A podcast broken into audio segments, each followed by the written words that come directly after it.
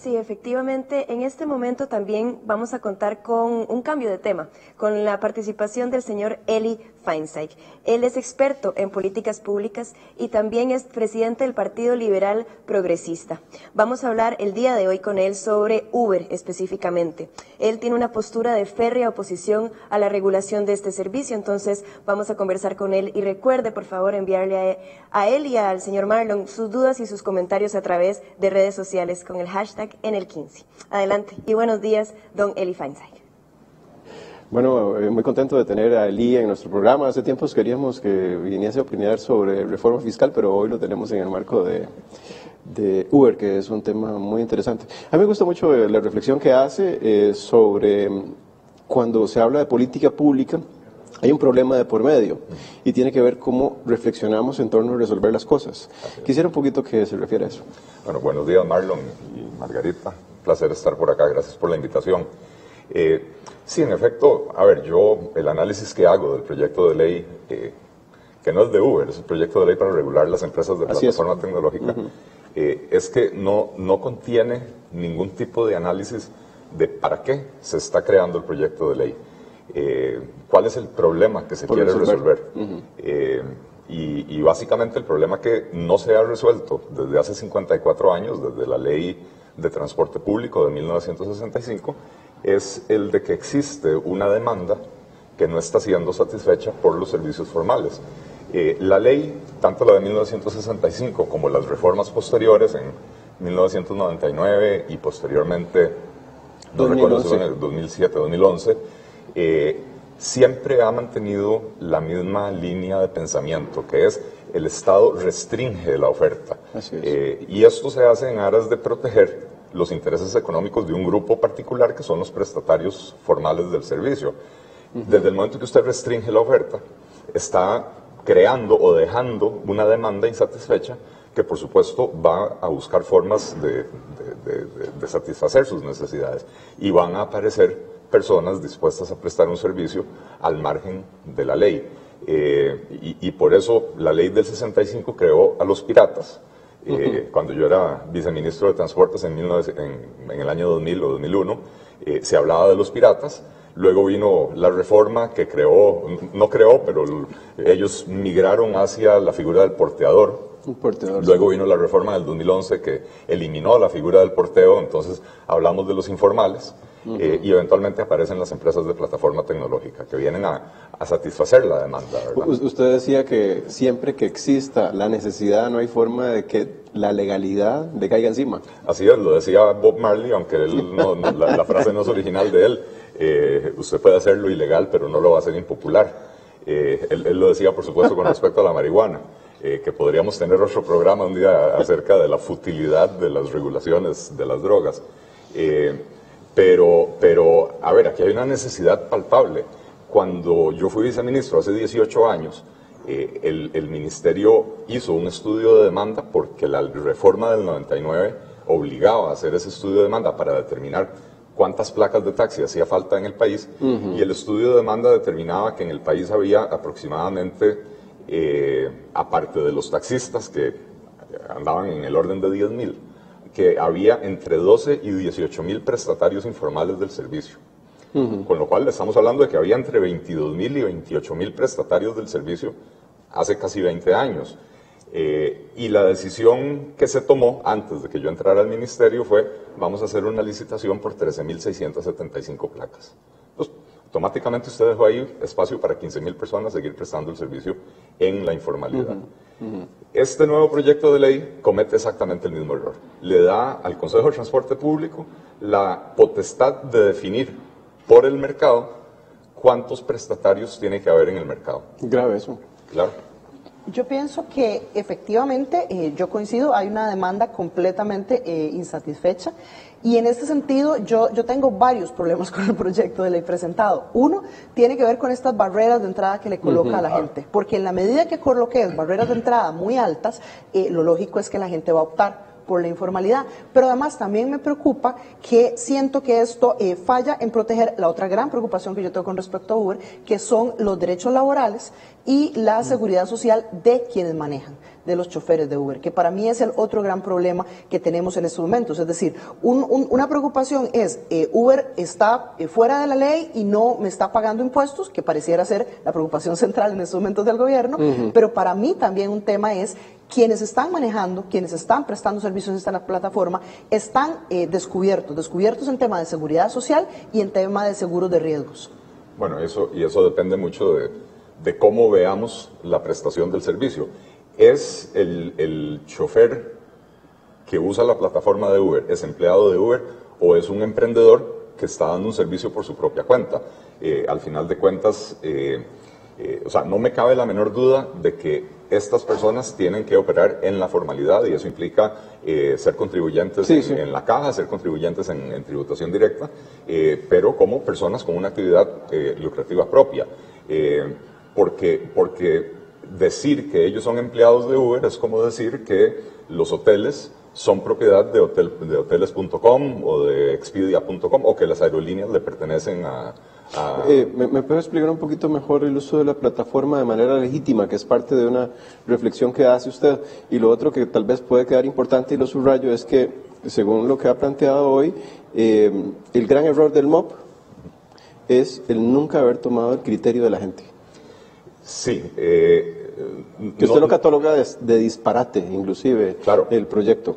bueno, el, proyecto es una colección de disparates, una enorme colección de disparates. Yo nunca, eh, sí, sí he visto leyes así de malas, la ley de Laica, la ley de Conarroz, eh, pero esto es un disparate que está allá arriba en, el, en el, Olimpo de los disparates, ¿verdad? Eh, lo que mencionaba, lo que mencionaba Margarita, ¿verdad? De las barreras de entrada. Esta no es una ley para regular a Uber, esta es una ley anti-Uber, es una ley para provocar la salida de Uber del mercado costarricense y para impedir la entrada de nuevos competidores. En este momento hay en el país tres operadores.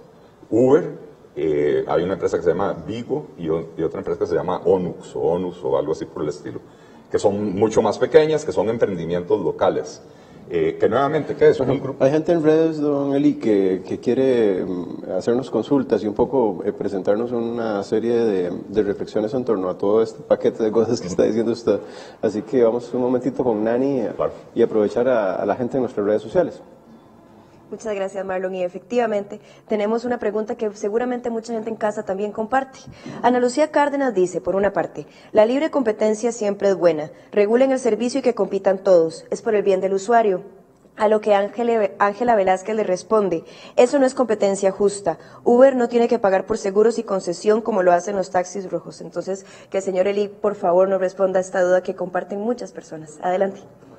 Quisiera que tal vez lo pueda retomar. Sí ciertamente hay eh, una disparidad eh, en este momento, desde el momento en que el gobierno decide hacerse de la vista gorda y permitir que Uber opere en una supuesta informalidad, pues Uber opera en las condiciones en las que puede porque, porque no tiene una autoridad con la cual sentarse a hablar. Eh, no es cierto, o por lo menos según las palabras de los personeros de Uber, no es cierto que Uber no esté pagando impuestos. Uber está inscrita como empresa por más que el gobierno insiste que el servicio que brinda es irregular, genera utilidades. Y el gerente eh, general de Uber en Costa Rica, don creo que es Andrés Echandi, eh, ha dicho públicamente en una entrevista en el financiero eh, que ellos sí están pagando impuestos sobre la utilidad que la operación de ellos genera en Costa Rica. La operación de ellos, quiero decir, el, el, chofer que se afilia a Uber, consciente que de la tarifa, el 75% él se la deja, el 25% se le entrega a Uber por ese servicio de intermediación que hace entre el cliente y el, y el, y el chofer, ¿verdad? Eh, entonces, de ese 25%, que son los ingresos de Uber como empresa, Uber está pagando impuestos. Ahora, los taxistas están sujetos a cánones, canon de Arecep, canon del CTP, tienen que hacer eh, retail dos veces, dos veces al año. La ley dice que tienen que tener un seguro, que a mí me han dicho varios taxistas que el seguro solo lo renuevan en el año que tienen que renovar la concesión y los otros nueve años, eh, eh, o sea, no, todos, por supuesto, eh, en el gremio taxista hay gente muy responsable, en el gremio taxista hay gente que, o, hay vehículos de modelo bastante nuevo, pero también en el gremio de los taxistas hay gente que es absolutamente irresponsable, hay carros como el último taxi al que yo me subí, eh, que yo me iba a subir adelante, a sentarme a la par del chofer y el, señor me pidió que me sentara atrás. Cuando me senté atrás me di cuenta que es que tenía un sistema de mecates y poleas con el cual tenía amarrada la puerta del pasajero eh, delantera, ¿verdad? Entonces, eso es una absoluta irresponsabilidad. Era un carro que probablemente tenía 15 años de estar circulando. Eh, entonces, claro, que los taxistas... Y llegó a su destino bien. Llegué a mi destino milagrosamente porque además el, el tenía que viajar un trayecto por, por, autopista, un trayecto dichosamente corto, de un par de kilómetros, eh, y, y, y, cuando ya la velocidad superaba 60, 70 kilómetros por hora, la caja de cambios le botaba el cambio. Ay, ay, ay. So, solito, sea, solito e iba en tercera y se, y se le caía neutro. Este, eh, pero, Sí, pero ciertamente los todo. taxistas hoy están en desventaja. Ahora, la pregunta es, ¿qué queremos hacer con el mercado del transporte de personas? ¿Queremos meter a todo el mundo en la camisa de fuerzas que ha resultado en un pésimo servicio de taxi? ¿O queremos más bien facilitarle a las personas, a los prestatarios del servicio, para que puedan prestar un buen servicio y a los consumidores que puedan escoger cuál es el servicio que más, eh, que más les conviene? Porque lo que habría que hacer es simplificarle la vida a los taxistas en vez de meter a Uber en una camisa de fuerza que ya sabemos por 54 años de experiencia que no sirve y que no brinda un buen servicio. ¿verdad? Eh, entonces, eh, eh, Claro que hay que nivelar la cancha, hay que emparejar la- la- la- para que haya una competencia eh, que, sea, que sea justa, que sea leal. Pero esa, esa nivelación de cancha tiene que ser hacia la, a- a- a- o sea, pretendiendo mejorar el servicio, no pretendiendo imitar algo que ya sabemos que no funciona. Re- Recuerdo cuando entrevistaba a Luis Guillermo Solís que decía que iba a cerrar el CONAVI y usted dice que el CTP es la hermanita perversa. Bueno, es que él dijo eh, que iba a cerrar a Conavi y a sus hermanitas perversas, la, la, la frase es de él, Eh, eh, como muchas otras frases. Margarita. Sí, yo eh, concuerdo completamente en que el camino no es hacer que eh, Uber se parezca a los taxis, sino por el contrario, hacer que los taxis se parezcan a Uber. ¿Y en qué sentido? Si el gobierno quiere apoyar el gremio de taxistas, lo mejor que podría hacer es ayudarles a entender que el camino es mejorar la entrega del servicio. El camino no es buscar legalmente eliminar a la competencia, porque eso es imposible, y no es y no es viable en la práctica. Entonces, eh, ¿están en estos momentos todos los taxis eh, cubiertos por seguridad social? Tampoco, no nos mintamos. Y en ese sentido también reconozcamos cómo está operando el gremio. Porque ¿cuál era el racional o la lógica para tener solo cierto número de placas de taxi? Proteger ese mercado laboral. Porque supuestamente las placas de taxi van a ser para generarle trabajo a personas que no tuvieran otras alternativas. ¿Es eso lo que está sucediendo? No, No. porque ya sabemos que hay personas que tienen 25, 30 placas de taxi, ¿verdad? Y que están operando esto como, como un emprendimiento. Entonces, en la práctica lo que deberíamos Vaya hacer es... emprendimiento, 25, ta- eh, 25 O sea- placas. Pero, pero Marlon, no, no perdamos de vista, a ver, tenemos un país con una alta tasa de desempleo. Eh, esa Sí. mentalidad de que, de que el servicio público tiene que ser, esa, esa mentalidad romántica de que el servicio público tiene que ser eh, eh, dominio exclusivo de gente pobre que solo puede tener un carro, mentira, el pobre no puede tener un carro.